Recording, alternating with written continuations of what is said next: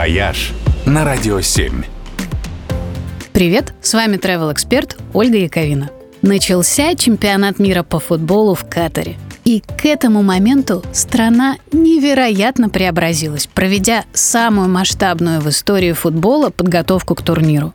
К чемпионату здесь построили не только крутой аэропорт «Оазис» и семь новых стадионов, но и целый новый город – Лусаил.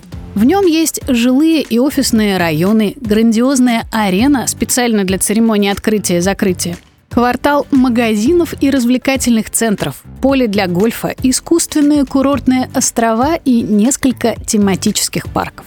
Лусаил соединяется с Дохой не только скоростным шоссе, но и при помощи метро. Его тоже построили специально для удобства болельщиков. Сама же Доха превратилась в грандиозный музей под открытым небом. На улицах разместили более сотни объектов паблик-арта от ведущих современных художников и скульпторов.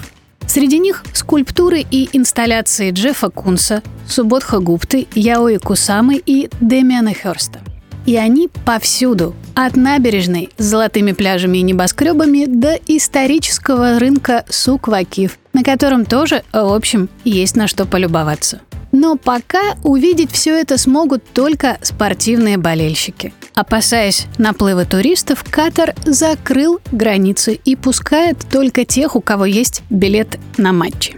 Но если первоначально они собирались держать такой режим почти до конца года, то недавно стало известно, что границы снова откроются уже совсем скоро, второго декабря. И все ковид-ограничения Катар тоже отменил. Так что, если вы рассматривали Доху только как место для пересадки при полете куда-нибудь еще, то теперь уже точно стоит там задержаться. «Вояж» только на Радио семь.